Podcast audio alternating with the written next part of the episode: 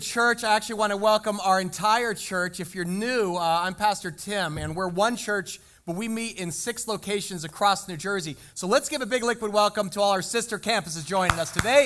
We're glad you guys are with us.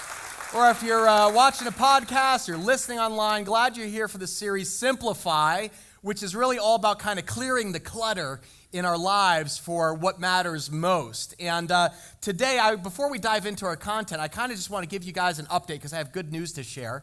Uh, exceedingly good news. Um, last fall, if you remember, in November, I mentioned that we were a little bit behind in our church budget. In fact, we were hoping that by the end of the year, December 31st, we could close that gap. It was about $500,000. And uh, I want to thank you, those you who gave, those of you who prayed for that, most importantly, because God always provides. I find that He uh, provides always right on time, but He's rarely early. I don't know if you have found that in your life, um, but it was incredible. When all was said and done, the dust settled in the first week of January. Uh, we completely made up that budget gap with even just a little bit more to start 2017. Very strong financial footing. So I want to thank you for that. Just seriously, from my heart to yours, thank you for your sacrifice because living where we do here in the Northeast, uh, it is kind of crazy balancing, you know, jobs and, and homes and places to live and, and being generous. But uh, it really was incredible just to see God make that up. But it was through your generosity. Uh, so if you're new, know this: you are sitting among what I believe are some of the most generous people in the world. Um, I want to thank you for that. And what I want for your family is kind of what I always want for our church, right? You want to be on a, on a solid financial footing to start the year. And so we want to give something to you today. We don't want something from you, we have something for you today. Um, we have a message called Simplify Your Money. And we have flown in national financial expert Joseph Sangl to share that with you.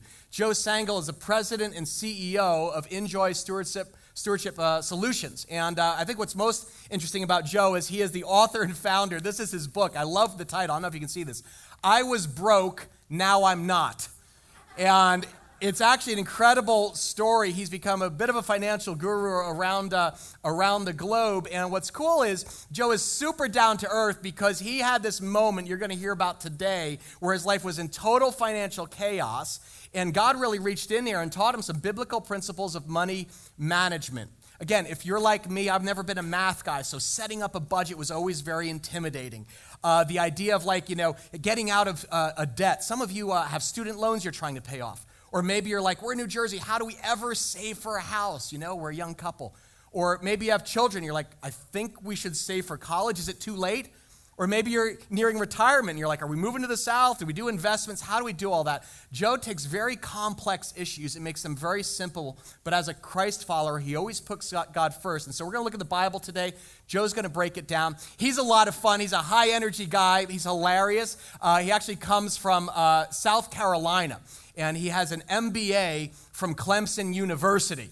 So he's, he's all, yeah, he's all about Clemson. Would you guys give a big liquid welcome to Joe Sangl? Joe, thanks for being here, brother. Fired up, fired Grateful up. for you. Come on, Thank you, Joe. Up. Go Tigers! No. Who's fired up to be at church today? Yes, that is awesome. Uh, this is a more lively service, and I'm excited about that. More coffee, more caffeine, more energy. That's awesome. Uh, I'm so excited to be able to see Liquid Church, and I've heard a lot about what God is doing here with the six campuses and the online campus. And I've heard a lot about that Jesus loves Jersey, and He does. And I'm so excited to see it in person and uh, just see what God is doing here. It really is an amazing thing, and it is not normal. And so I'm excited about that. I'm all about the not normal part. And so uh, my name is Joseph Sangl, and today I'm going to talk to you about how to simplify your money. And I've heard a rumor, see if this is true. Do you think this is true? That money is fun if you have some.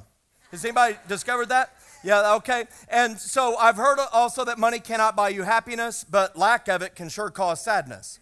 And so we're going to kind of work on that today. But before we dive into the, the details of how to simplify your money, I'm going to kind of introduce myself, let you know kind of the root of what, why I'm speaking, why I'm passionate about this topic. Um, my name is Joseph Sangl. I am the youngest of six boys. Six. There were no daughters. Uh, I come from a small farm south of Indianapolis, Indiana. Uh, my mother and father had four boys. They tried one more time for a daughter. They felt like the family wasn't complete. Their fourth child was six years old. And uh, so they tried one more time for that daughter. And on March 31st, 1974, almost 43 years ago, my mother went into labor, and the nurse was listening to the womb with a stethoscope because that's how they checked on babies back then. And uh, she got a puzzled and perplexed look and raced out and came back with the doctor. And he listened, and he did not have a puzzled or a perplexed look. He looked right at my mother and said, Are you ready to have two babies? I just heard two heartbeats. And March 31st, 10:30 at night is an hour and a half before April 1, which is April Fool's Day. So my mother said what I think any mother would say, "Ha ha, that's funny. I rebuke you in the name of Jesus. I'm going to have one baby and it's going to be it better be a girl. Uh, or I'm returning it." And uh, and about a half hour later, my identical twin brother was born. And seven minutes later, I was born. she didn't cheer either. She said, The Lord. She said, The Lord has spoken. If we try again for a girl, we'll have triplet boys. So we are through with this. And she just cried. She did. The next day, they say in Indiana there was a small earthquake and a tornado. And she felt like she lived in a tornado and an earthquake permanently for the next several years with six boys running around. So, so I'm loud, but that's because it was essential to my survival as the youngest of six. And also because, uh, you know, being the youngest of six and all these kids, my parents didn't have what we call extra money. And, uh, and my life, you know, it, it, I've rarely heard about money. When I did, it was kind of negative. Uh, if I saw some money, it was enticing. And, but when I got my hands on it, like at Christmas or whatever, I would, I quickly spent it because um, I, I quickly discovered I had the spiritual gift of making money disappear. I don't know if anybody has that gift and needs deliverance today. Um, I'm a natural spender. And I really started my money journey when I went off to college. My oldest brothers, the four, older ones, did not go to college immediately. Uh, and so me and my twin were the first to consider going straight from high school to college. And my first day of my senior year of high school, there's a free application to Purdue University. That's about an hour and a half north of where I lived there in Indiana. And I applied. It was free. And seven days later, they accepted me to the schools of engineering. And so that was it of my college search.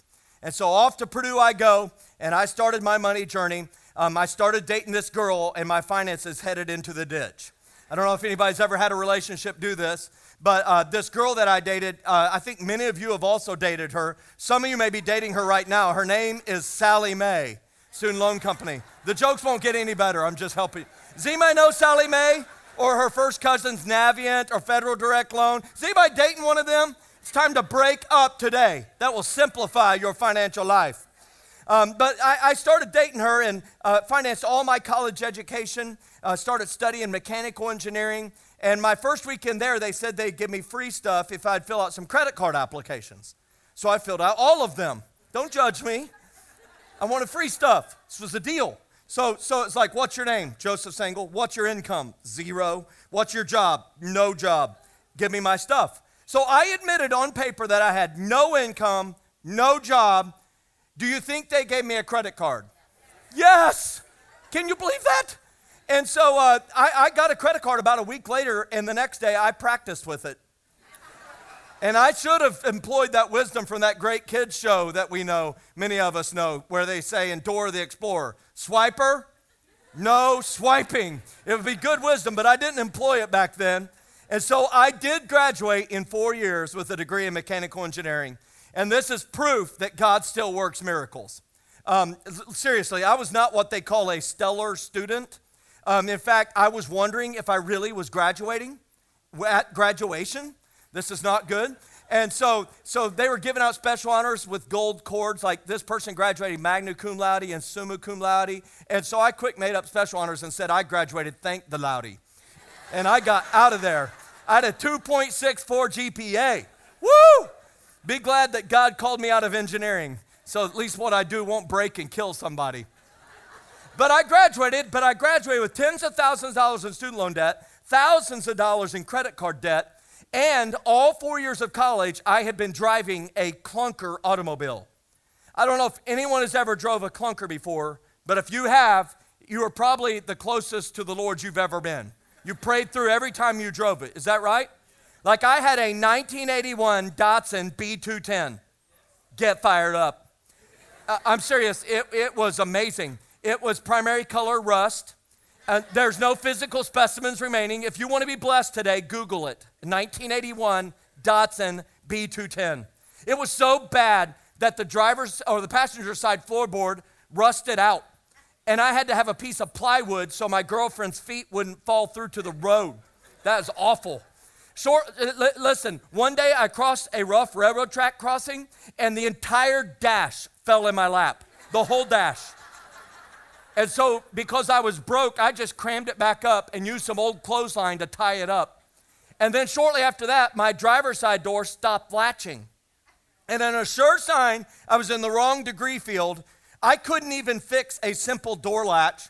And so I rolled down the window and literally tied the door shut with more clothesline and went in and out of the window like the Dukes of Hazzard. It's not near as cool as the show made it out to be, I promise you. And the worst moment came in this car that I was driving this car, get the picture, it was a, a moonless, starlit night. I'm driving to my parents' house, and I'm driving down the road, and I came to the spot where there's a culvert under the road, but instead of like burying the culvert, the, an engineer like me just decided to just pave the road over the top of it and make a hump in the road. And so I hit the hump, and my lights went out. This is a problem. But immediately after that, a fireball, no exaggeration, the width of my hood, rolled out of the car over the windshield, and then my lights came back on. And when you're broke, you ignore the obvious. And so I went, ah! And I kept driving. That's what you do. I was like, that did not happen. What happened? That did not happen. And the second time that happened, um, I decided to check it out. And in keeping with the theme of the automobile, the battery holders had rusted off. And when I was hitting bumps, the battery is bouncing up, arcing out on the metal hood, and igniting a leak in the fuel line. Get fired up took on another level of meaning. And so, guess how a broke person fixed a leak in a fuel line? Duct tape, baby. You know I did. I did. I sold the car with duct tape on the fuel line. That, so that, that, that's not good. I sold the car for 250 bucks. But let me tell you, I, want, I wanted a new car. Do you agree with me that I needed a different car? But I wanted a new car, so guess what I done did? I bought a brand new car and I financed it forever. And and and then I asked my girlfriend to, to marry me, and I'm so excited that Jennifer Lynn Nijakowski, this Polish South Sider from Chicago, she said yes. So I financed the engagement ring, the wedding ring, the wedding, and the honeymoon to Jamaica all on my credit card. Oh, yeah. So th- I'm trying to help you understand where I'm coming from today. And so we, we got an opportunity to move from Indiana to South Carolina with a job transfer uh, with a company that's based uh, in Morristown, New Jersey, Honeywell. Uh, and so we moved to South Carolina, and it was awesome. There were palm trees, living specimens of them. They were great. And uh, we bought a house, and we signed about 90 documents from the bank saying, You're going to be broke forever. And then we wanted furniture, so guess how we got furniture? 24 months, same as cash, we had some furniture. And so we found ourselves living the quote American dream, but broke as a joke, and writing all the I was broke part of my book.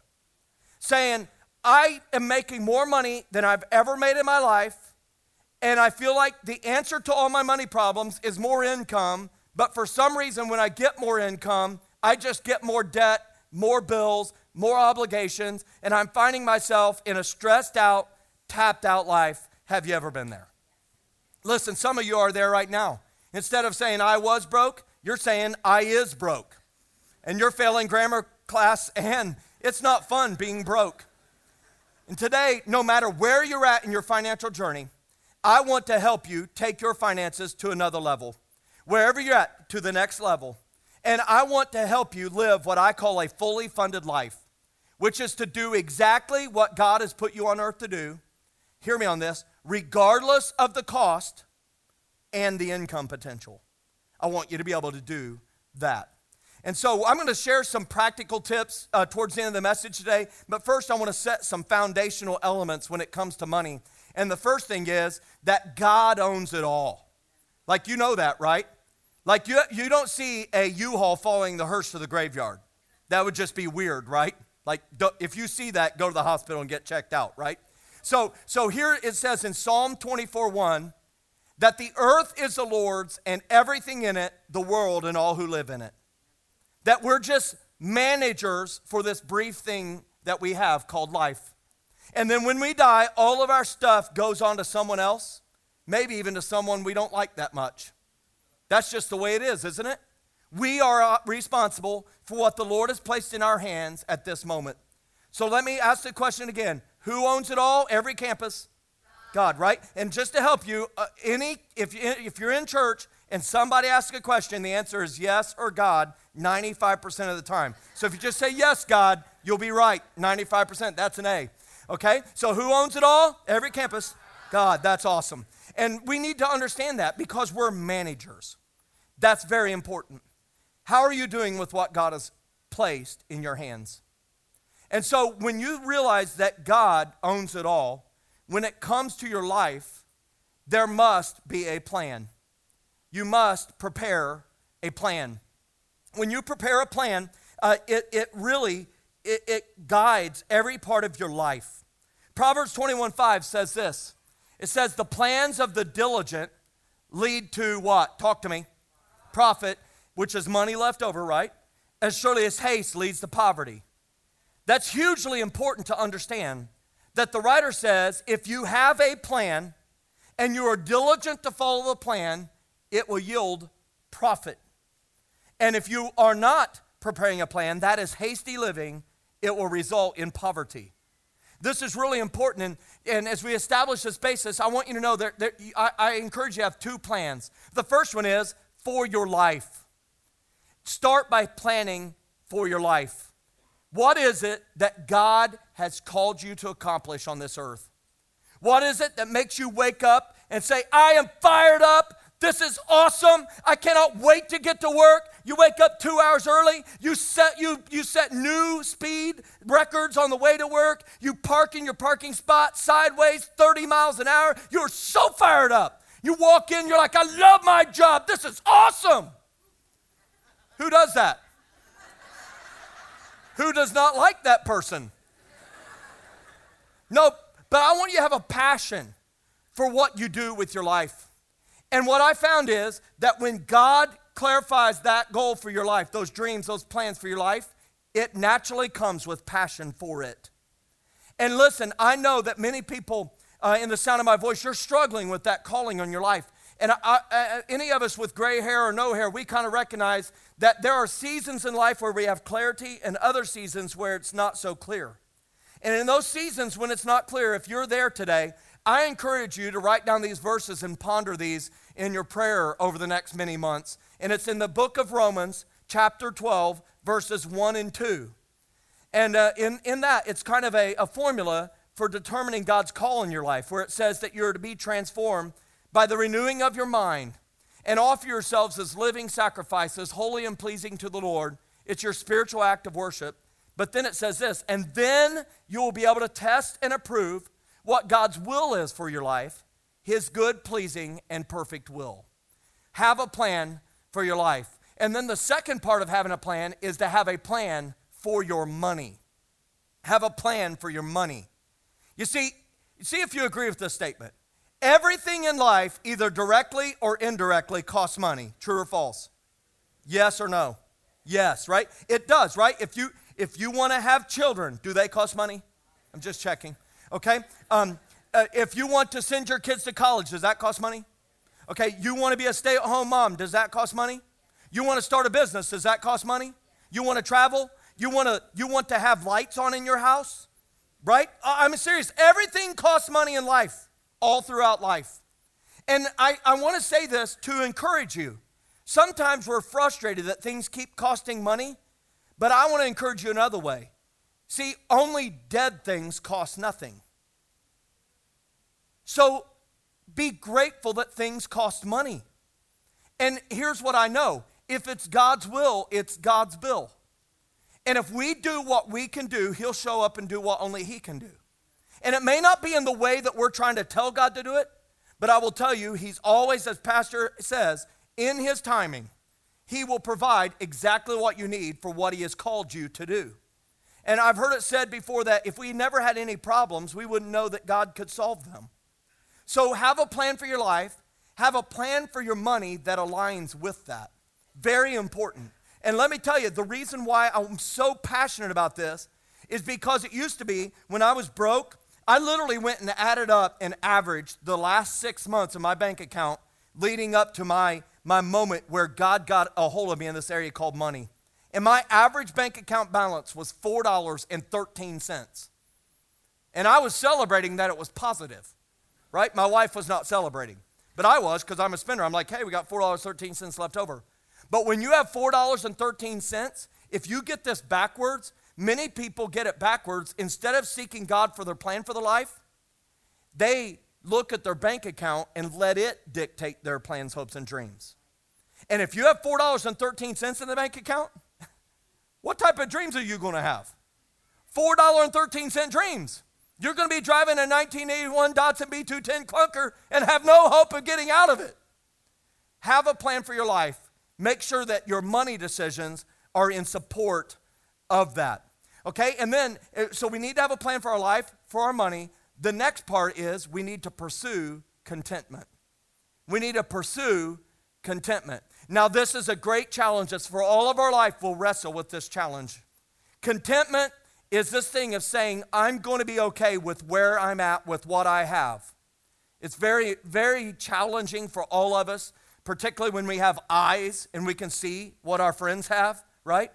But it says, Paul wrote in 1 Timothy chapter 6, he says this in verse 6. He says, But godliness with contentment is great gain. For we brought nothing into the world and we can take nothing out of it. But if we have food and clothing, we will be content with that. He doesn't, he doesn't even say that, he doesn't even say shelter. I, like, I'm, I'm challenged by that, aren't you? But watch this. It says, But if we have food and clothing, we will be content with that. And we continue. It says, But those who want to get rich fall into temptation and a trap, and into many foolish and harmful desires that plunge people into ruin and destruction.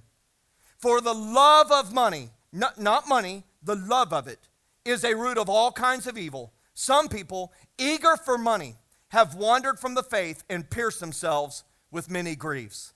This is why contentment is so important. Contentment allows you to say, I know where God's called me to. I have faith that He will get me there in His time. I'm okay with that. And, and contentment we wrestle with because, you know, we see what our neighbors have or whatever. Like, have you ever had a moment in your life where you encountered someone and they had something and you didn't even know that thing existed until you saw it? But the moment you saw it, you went straight past wanting it to needing it. Have you ever been there? Like, for example, I remember the first time I saw an iPhone. I had a Blackberry Bold, and it was, it was supposed to be an upgrade from the Curve, but it was like a paperweight.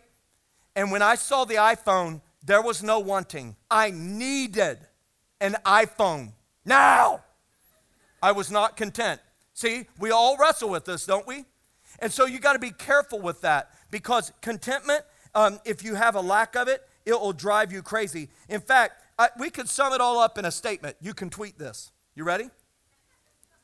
Sometimes our desire to acquire has gone haywire. Is that truth?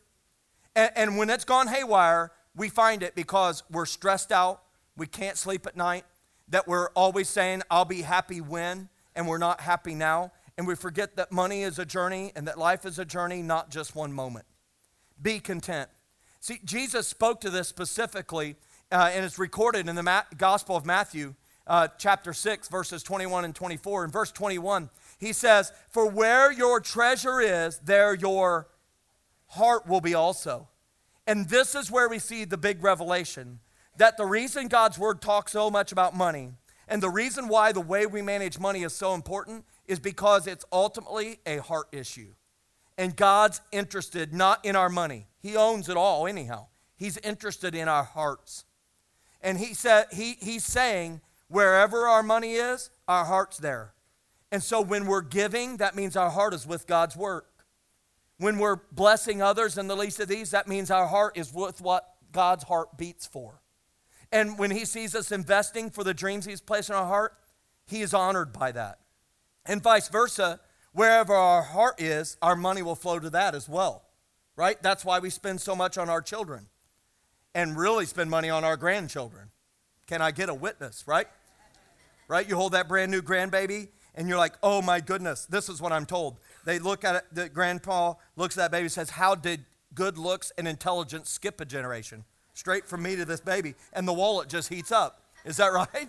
And so it's very important that you understand this. Your heart is with that child, money will flow to it. You cannot separate them. And just three verses later, Jesus continues on with an amazing statement. He says, No one can serve two masters. Either you will hate the one and love the other, or you'll be devoted to the one and despise the other. You cannot serve both God and money. He doesn't say God and Satan, he says money. So he's saying it's a, it's a terrible God. It will fail you. That mon- listen, you'll have money problems, hear me, all of your life. You will. And I want to help some of you. Um, if you're struggling, if you're broke, and you think that more money is the answer, um, more money won't solve all the problems. In fact, the wealthy people that are in the sound of my voice, you know that money, even when you have wealth, still has issues and challenges. It does. All throughout life, as you uh, prosper, as you progress in this area called money, it will come with its own share of challenges. And that's why it's so important to have faith and trust in the provider of it instead of the provision. The provision will fail you, only the provider will last Christ Jesus. And so t- now we're going to talk about, we've talked about having a plan for your life, have money plan to support it, and then we talked about being content. Uh, I want to just share one last thing about contentment. There's a difference between contentment and being comfortable. There's a difference. It's okay to be uncomfortable or feeling some sort of holy urgency or a holy unrest and still be content. Because sometimes you're content with where you are, but God will start feeding something in your spirit that's saying, get ready for this next thing. And it will create a holy, discon- a holy uh, unrest that makes you say, man, I, I know God's preparing me for something new. I don't know what it is yet, but you can still be content in that season. Understand that. Okay, now let me share with you some practical ways that have helped me honor God with what He's given me and to be able to simplify my life. And if you're taking notes, the first one is uh, before. I want you to write down the word before. Everybody say before. See, I, I shared with you Proverbs 21 5 earlier that says, The plans of the diligent lead to profit, as surely as haste leads to poverty. And so I was broke and uh, I, I, I didn't know how to fix it. Have you ever been there? You have a problem, you don't know how to fix it? It's like Charlie Brown's teachers talking about money, like wah, wah, wah, wah. Like, I don't know how to fix this. And so my bride, she wanted to have a budget. And and and that as a spender, I, I immediately went, no. Have you ever been there? Like, like I felt like a budget was restrictive and constrictive. In fact, I came up with po- poetry for it. I said, My name is Joe. A budget makes me say no, and that interrupts my flow, so it's got to go. she did not laugh. And there came this day where we're struggling financially, and my bride came in with this handwritten budget and, and she said, Joseph, what do you think of this budget? And I immediately went, no. Right? Why? Because because it was going to restrict me. But she was cute. So I decided to look at it. And I looked at it.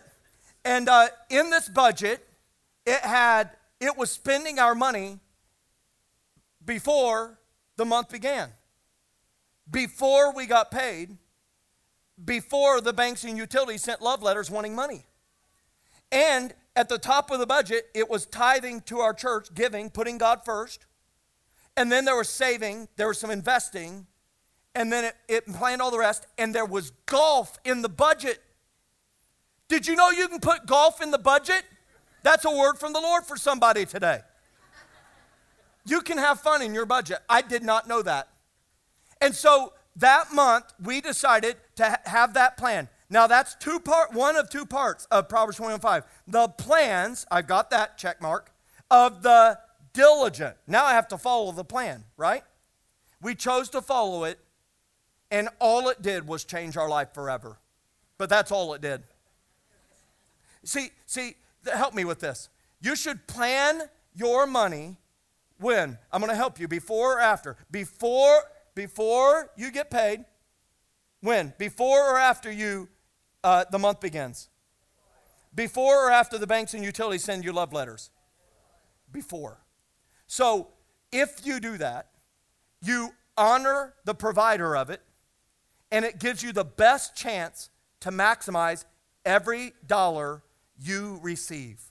And when we started doing that, we started to make progress in ways we had never done before. Last week, in Simplify Your Life with Time and Time Management and all that, Pastor Tim shared about how he puts different important things to him on his calendar. He starts with that. And Pastor Nathan talked about the big rocks first.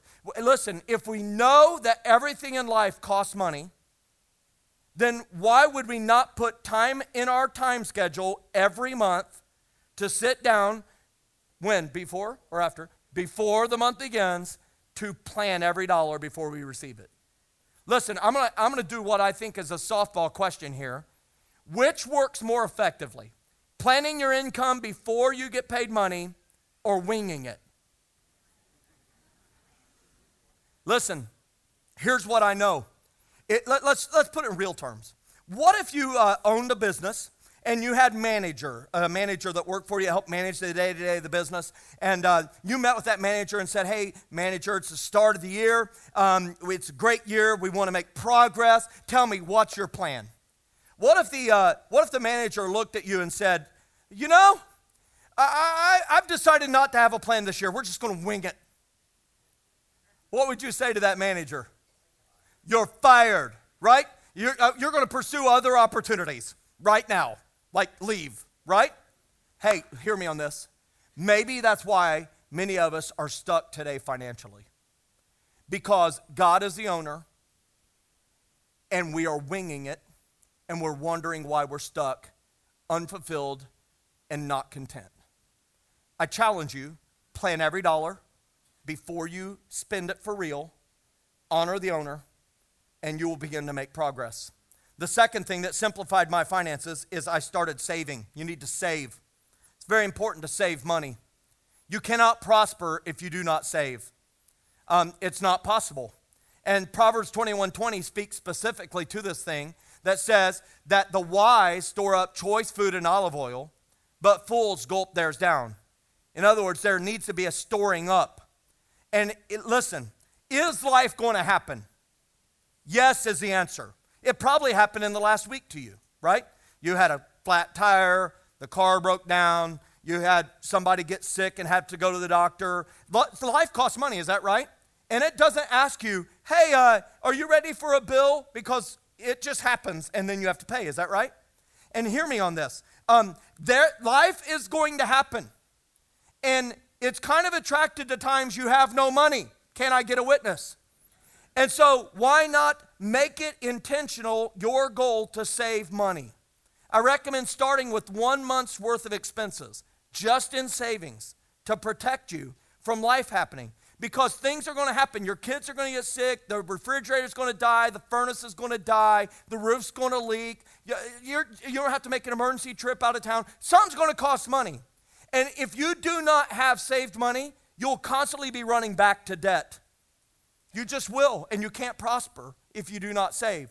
Like life's going to happen. I'm the youngest of six boys, and it was crisis to crisis. That's how my dad said he lived his life from crisis to crisis because we would go out in the yard and after 15 minutes, we would be bored and we'd say, Hey, watch this.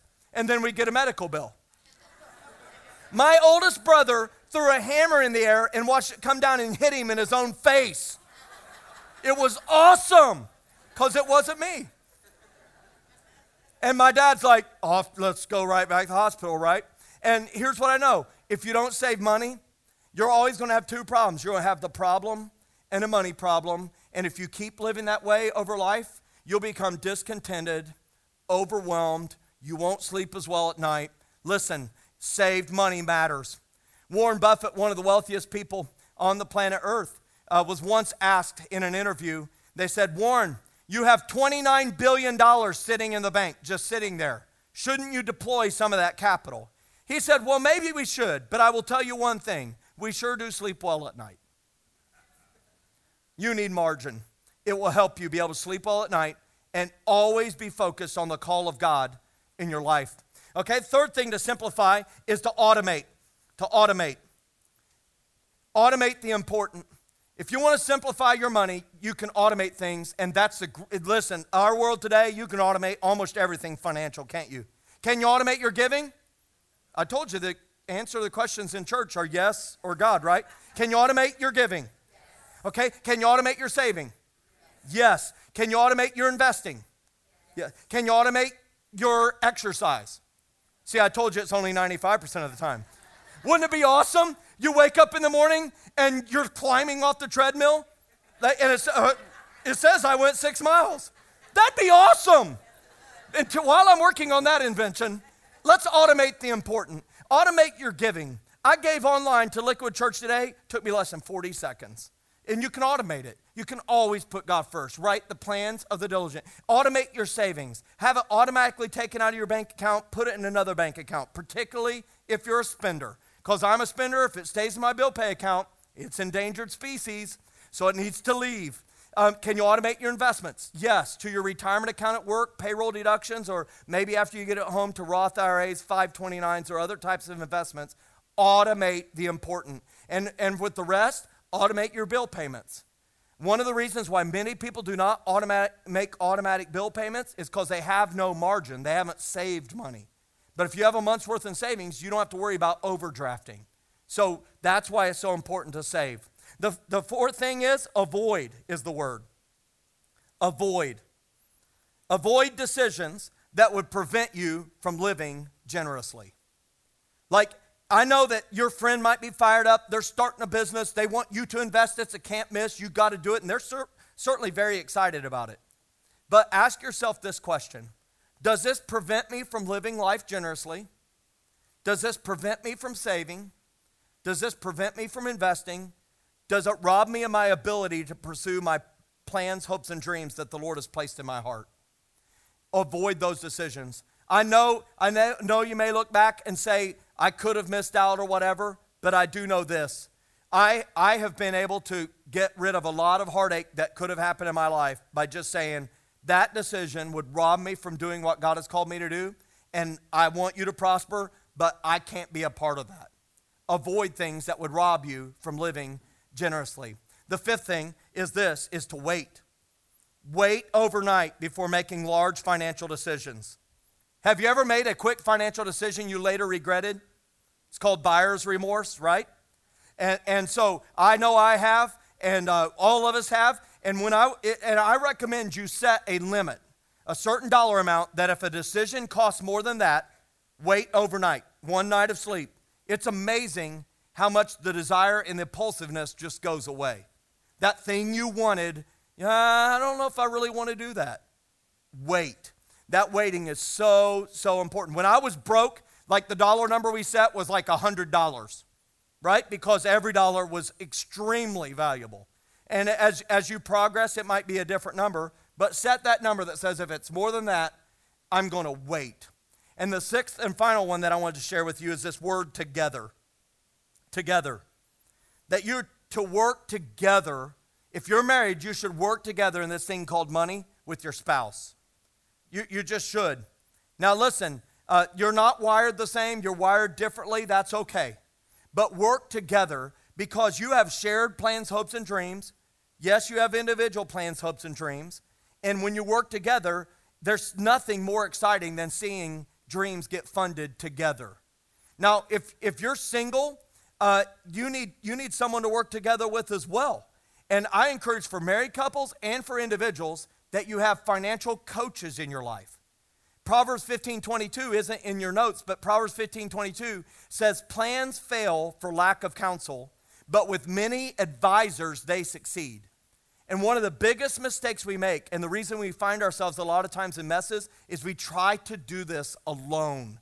God never intended for us to do life alone. And so go seek wisdom from someone who loves Jesus. Uh, they love you. They're not constantly trying to transfer money from your pocket to their pocket. work together.